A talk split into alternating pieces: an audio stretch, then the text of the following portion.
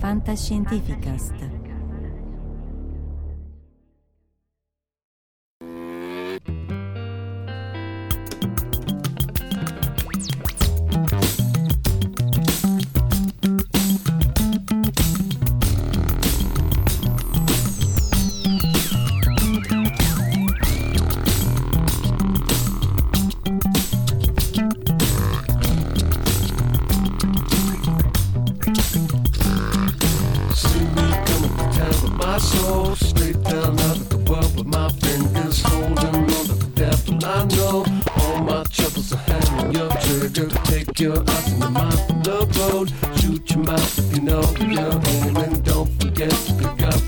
What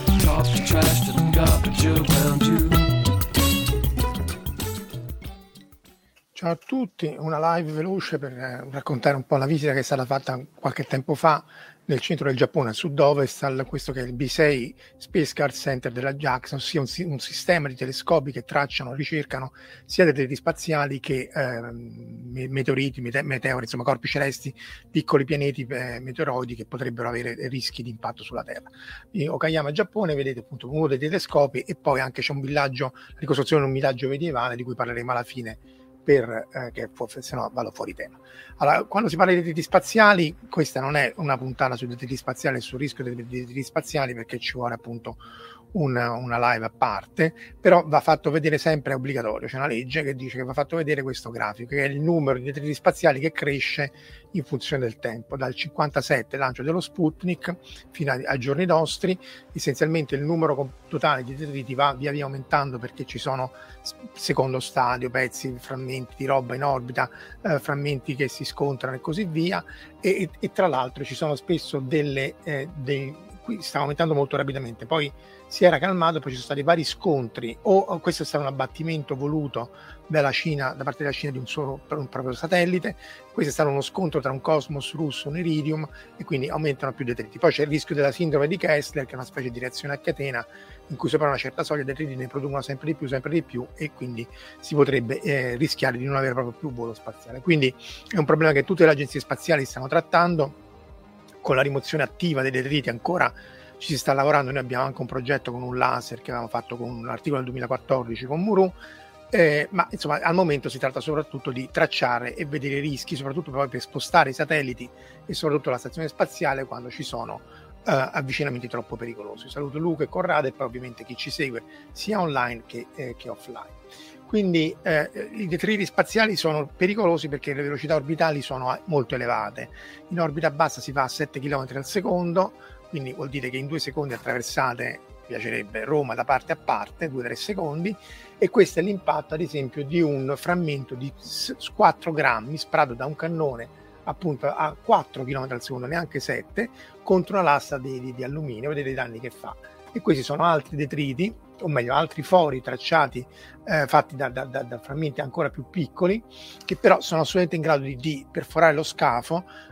danneggiare la stazione spaziale o distruggere i satelliti. Quindi in generale anche dei piccoli frammenti di vernice sono assolutamente pericolosi quando si ha a che fare con velocità orbitali. Quindi vanno assolutamente tracciati, frammenti di vernice non ci si riesce, sono troppo piccoli e comunque, ciao Alessandro, comunque vanno anche evitati eh, appunto per quelli tracciati se le orbite sono troppo, troppo vicine. È chiaro che se è satellite morto contro satellite morto non potete fare niente, potete solo avere lo scontro. Tanto più che Scott Manley dice che proprio adesso sono, c'è stato un avvicinamento pericoloso un paio di settimane fa a meno di 30 metri tra due satelliti, quindi anche lì i rischi ci sono tanti. Quindi dov'è che si trova questo centro? Allora, la JAXA eh, ha vari, anche qua la puntata sulla JAXA sarebbe una puntata a parte, sia delle luci che delle ombre, ma essenzialmente i sistemi di tracciamento che loro hanno sono due o tre, diciamo, sono, sono è composto da tre osservatori. In realtà uno che è un radar, quindi in realtà è, è un'onda elettromagnetica che viene lanciata nello spazio, si studiano i riflessi e si vedono dove stanno i, questi detriti perché se sono metallici, ma insomma la maggior parte della roba, ciao Marco, la maggior parte della roba è metallica e quindi avete il, il riflesso e riuscite più o meno a stimare velocità, posizione e anche la grandezza del, del detrito. Dopodiché la, loro, questi dati vengono mandati a Tsukuba che è a nord di Tokyo, Chiba dove c'è anche il KEC, vari acceleratori e vari, un centro di ricerca molto grande, tra cui anche la JAXA, fanno l'analisi dei dati e loro dicono ai due osservatori di, di, di Bisee, eh, Bisee tra l'altro è un diagramma molto bello perché è fatto da Utsukushi che è bello e stella, quindi eh, eh, la, la, bella stella in realtà è fatta dall'unione di due regioni che sono unite, però il, il centro di, di, di salvaguardia spaziale eh, di, delle belle stelle, della bella stella, con appunto col, col telescopio ottici. Due, sono due, come vedremo più avanti, nella prefettura di Okayama, una cittadina molto bella, non è grande, ma vicino a una cittadina molto bella, anche molto um, pittoresca è abbastanza complicato arrivarci, bisogna prendere tutta una serie di treni, questo appunto un treno a una sola carrozza, questo è tipo tre carrozze, però eh, ne vale la pena anche perché a parte i soliti scenari bucolici eccetera eccetera che, che però sono veri, è anche interessante perché tutta la regione e la cittadina di Yakage, la, la, la, la freccia appesa, eh, an- come fanno anche eh, i furbacchioni di cugini francesi, è una regione dove si cerca di eliminare al più, più, possibile l'inquinamento luminoso. Quindi se ci fate caso ci sono pochissime, qui non ci sono proprio lampioni, non c'è neanche il delirio di cavi appesi, eccetera, eccetera, perché tendono a mantenere anche la, il decoro cittadino e così via. Ma soprattutto c'è pochissimo inquinamento luminoso, c'è, ecco, qui, qui questa è una foto fatta di notte, ehm, ci sono delle luci, non è che è buio completo, però sono tutte luci dirette verso il basso, come dovrebbe essere ovunque eh, dirette verso il basso con frequenze che non, che non vengono scatterate,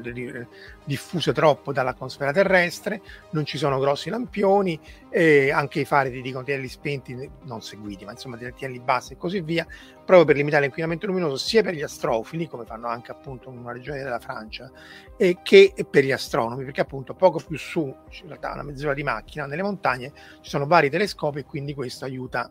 um, i telescopi. Quindi c'è una buona eh, mi rifiuto di usare la parola sinergia, però c'è un buon accordo e una buona conoscenza da parte dell'amministrazione cittadina di quelle che sono le richieste del, del mondo della ricerca, tra, che tra l'altro porta anche moltissimi turisti perché eh, i vari osservatori portano tantissime scuole, eh, visitatori e così via. Noi siamo andati la settimana dopo la mitica e fatidica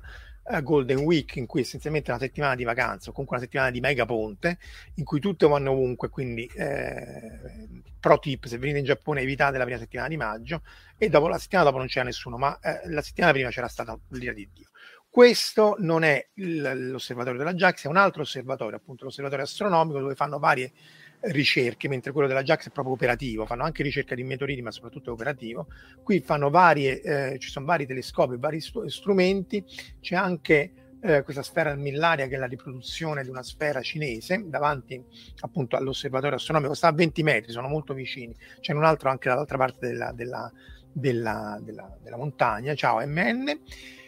e appunto questo si può visitare, eh, c'è questo, questo, questo, telescopio di circa un metro, eh, vedete come la cupola viene aperta. E quello che è interessante è che eh, con la cupola aperta, con un sistema di salvaguardia che non ti porta ovviamente a orientarla assolutamente non vicino al Sole, ma si riescono e ci hanno fatto vedere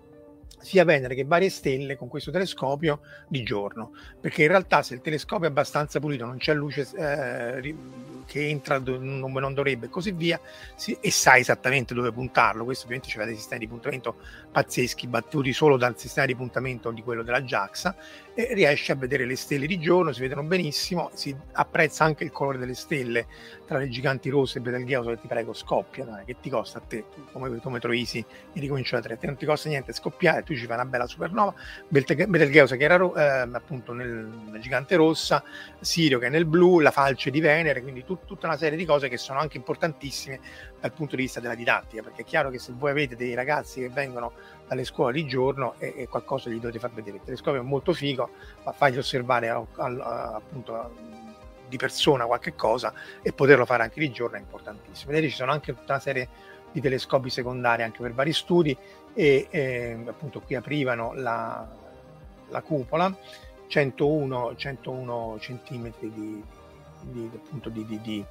di diametro del, dello specchio e qui era l'oculare dove si andava a vedere eh, e questa, vedete, questa è la facciaccia mia riflessa nella, nel riflesso del secondario. Eh, ciao Michele, sì sì, c'è anche gli osservatori in Cina, lì c'hanno ancora meno osservatorio, eh, inquinamento luminoso. In generale ogni osservatorio ha un suo scopo e un suo obiettivo, quindi in Cile magari fanno più astrofisica extragalattica, qui non, non, non, hanno detto chiaramente, fanno studio di stelle forse più, più galattica che extragalattica. Quello della JAX, come dicevo, è operativo e quindi a seconda di quello che tu devi fare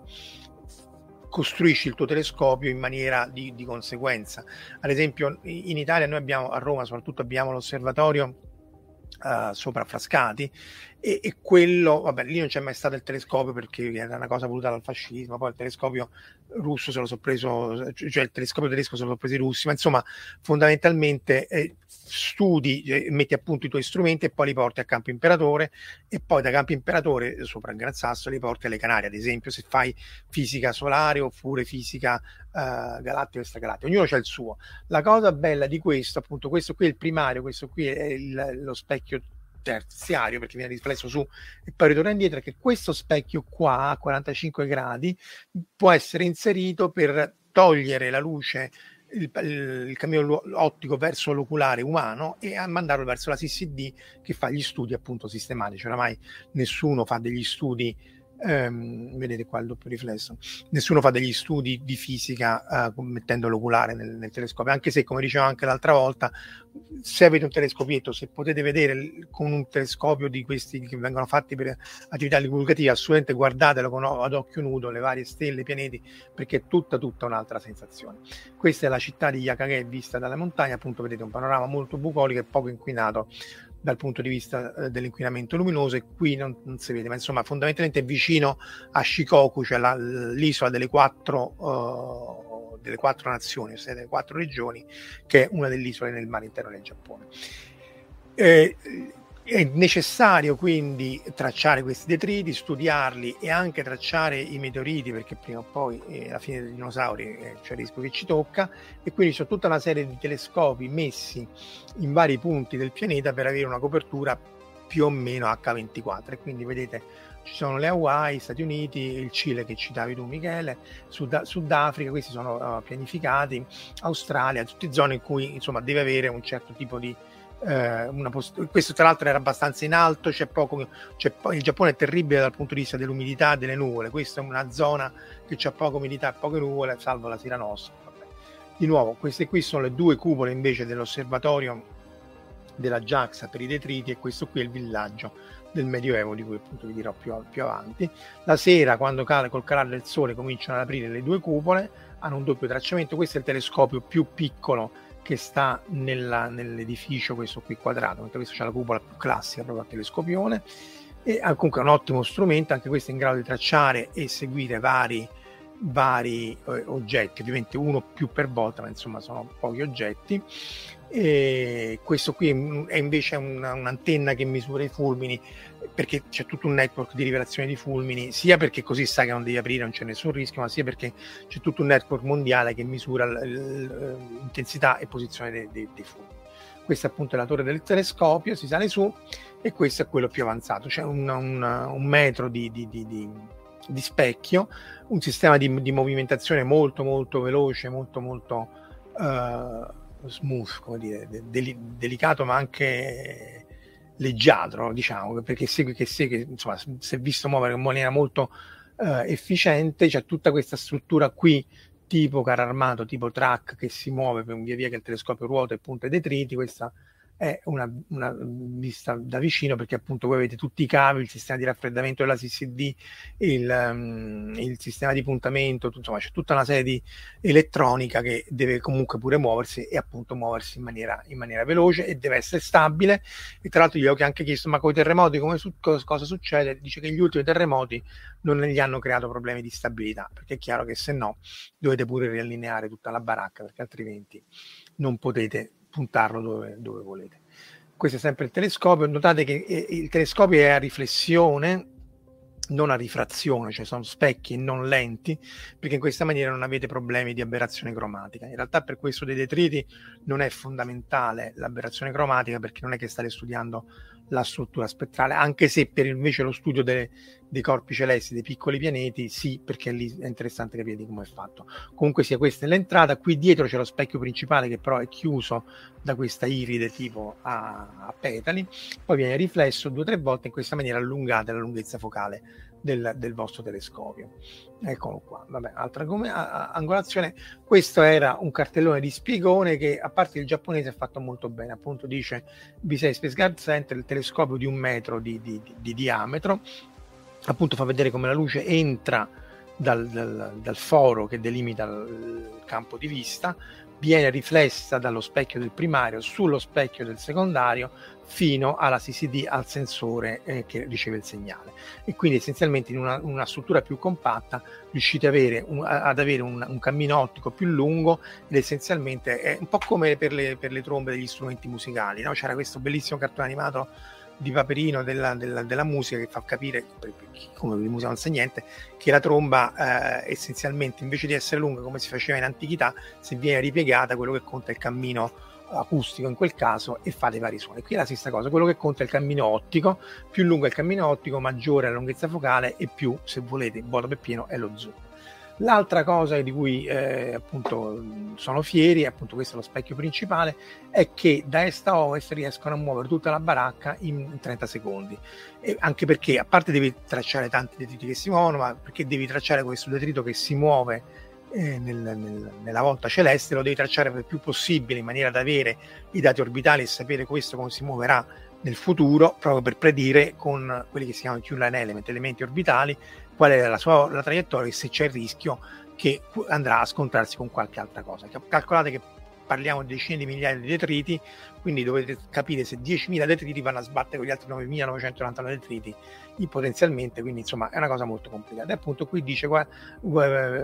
controlliamo i detriti, gomi e proprio la mondezza, eh, mondezza, spazzatura spaziale e i piccoli pianeti, e sarebbero i meteoriti eccetera eccetera, quello dove, il meteorite è quello che cade, ma insomma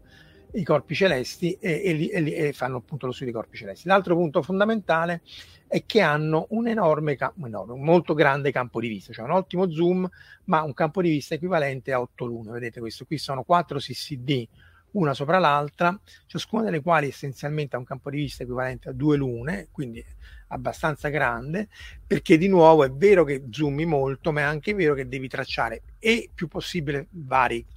detriti, avere un campo di vista elevato e seguirlo appunto in un campo molto molto elevato. Anche perché appunto da un lato ti arrivano, come vedremo tra poco, i bersagli dalla Jax e dice, che ti dicono tracciami questo, tracciami quest'altro, dall'altro vuoi avere un campo di vista il più grande possibile per cercare corpi celesti che non sono stati scoperti o detriti non scoperti e quindi più grande il campo di vista maggiore la possibilità di vedere questi famigerati detriti.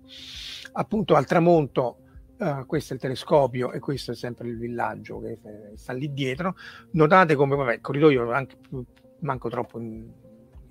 pieno di, di, immondezza, ma quello che volevo farvi notare è tende ovunque per tenere il più possibile scuro e non averci luce dispersa dall'interno del laboratorio dove appunto loro tracciano e seguono i vari oggetti. Questa è la sala controllo, in realtà è relativamente semplice perché è tutto molto automatizzato e fatto molto bene, ma resta il fatto che ci sono sempre due persone presenti eh, quasi tutti i giorni, incluso Natale, Capodanno e così via, su un, uh, un personale di intorno a 7-8 persone, quindi poi alla fine eh, si alterano, ma insomma si saltano parecchie, parecchie feste. Questa qui dietro è la regione di sé, eh, la, la, la, i server, tutti i dati del, dove viene immagazzinamento dati, queste sono le telecamere di vicinanza, di prossimità e così via, e questa qui è la lista di tutti i bersagli che viene data dalla JAXA, coloro con questi cliccano, lo seguono, il telescopio si muove automaticamente, vedete qui due delle CCD, questa linea nera è perché appunto è il punto di, di, di, di spazio morto meno efficiente tra le due CCD e se tutto va bene, eh, questa, questo qui è il, il cielo questo qui è il cielo a Okayama, un po' vicino, e questo è il cielo in locale, in maniera che sanno se si sta avvicinando un temporale, se si stanno avvicinando le nuvole, se devi chiudere, riaprire e così via. E questo qui è un mini video, appunto, vedete, questi qui sono i cinque detriti spaziali che vengono, questi qui in verde, che vengono inseguiti dal telescopio e quindi sono fermi nel sistema di riferimento del telescopio che si muove e tutti i puntini eh, bianchi dietro sono le stelle che sono tantissime perché ovviamente eh, ha una sensibilità mostruosa, arriverà a ventesima magnitudine, quindi essenzialmente vedete questi oggetti fissi che sono in realtà i detriti che si muovono rispetto alle stelle fisse, che sono un numero uh, inenarrabile. Ora questo è anche molto bello, averci tutta questa risoluzione sulle, sulle con le, con le, stelle perché in questa maniera si riesce a fare un puntamento estremamente accurato, cioè la posizione delle stelle, notate anche che sono dei leggeri trattini perché comunque questo nel tempo che ci mette a fare una foto, anche qui la foto deve stare aperta per un certo periodo ed è un rapporto segnale-rumore in cui volete avere più luce possibile, dovete, quindi le, le stelle si muovono come trattine e questi sono i, i, questi cinque detriti che stavano tracciando in quel momento. Eh, questo è un altro, lo stesso video. Questo è quello che c'è da dire su, sui detriti spaziali, almeno per quello che riguarda l'osservatorio, tutti ovviamente molto gentili, squisiti, questo se la va a Sandir. Eh, due minuti in conclusione per questo che è un interessantissimo eh, parco a tema, lo chiamano loro, essenzialmente una ricostruzione di un villaggio medievale e anche di eh, capanne antecedenti. Questa qui è una torre del tipo medievale, questa qui era la, la casa di un samurai, tutto moderno, è tutto ricostruito, però secondo i criteri archeologici dell'epoca. E vabbè, anche qua era praticamente obbligatorio fare le foto che mostrano la, um, come dire, la giusta posizione, il, il, contrasto tra il telescopio antico e, le, e, il telescopio moderno e le case antiche. Eh, una delle cose più interessanti, vabbè, a parte che ci hanno girato il dramma e che lo usavano appunto per fare le fiction, mi viene in mente la tigre, la tigre bamba di Boris, che va sempre citato, questa è la cosa più interessante. Era un forno eh, a, a, un forno a foro, se uno lo traduce letteralmente. Eccolo qua. Ciusei è, è, era mm, del, del, centro, quindi è, è, medioevo, e questo qui è foro e questo qui è forno con, con fiamme. Cioè, essenzialmente un, è un forno dove loro. Uh, che è la ricostruzione di un forno medievale dove facevano, dove ancora fanno anche uh, ceramiche. Quindi essenzialmente questo è il visto da vicino, c'è questo lungo tunnel che non si vede bene purtroppo. Immaginate che c'è tutto questo tunnel che è lungo col, col foro, che è lungo tutta, tutto questo edificio qua. Questo qui è la, la ciminiera, il, il, camino da cui esce eh, il fumo. All'interno di questo lungo tunnel mettono tutte le ceramiche, accendono da un lato e via via che il calore fluisce verso l'alto, loro fanno queste ceramiche e tra l'altro vendono, quindi ancora le fanno attualmente. Vedete questo qui è una parte, purtroppo è difficile fotografare, una parte del tunnel in cui si mettevano le ceramiche, ma lo fanno solo una volta l'anno, quindi era ovviamente tutto spento. Poi c'era questa torre di avvistamento ricostruita relativamente da poco perché era, era passato non un tifone ma un temporale molto forte l'aveva fatta crollare anche questa è molto caratteristica quello che è importante appunto è che poi fanno queste ricostruzioni archeologicamente eh, fedeli a quello che erano eh, l'epoca ovviamente un po' più robuste eh, perché altrimenti rischi di cadere Vabbè, questo 20 minuti direi che questo è quanto per quello che riguarda lo Space Guard Center di, di Bisè. Eh, magari faremo appunto un'altra puntata sul problema dei, detriti spaziali e i vari meccanismi. Molto ne avevamo parlato nelle, nelle lezioni di Space Instruments, quindi semmai se lo vado a ritrovare metto, lo metto nel link se volete approfondire. Grazie a tutti, grazie appunto a chi ci ha ascoltato in tempo reale e a chi ci ascolterà offline, ovviamente like, share e subscribe come è d'obbligo dirlo. Ciao e buona giornata.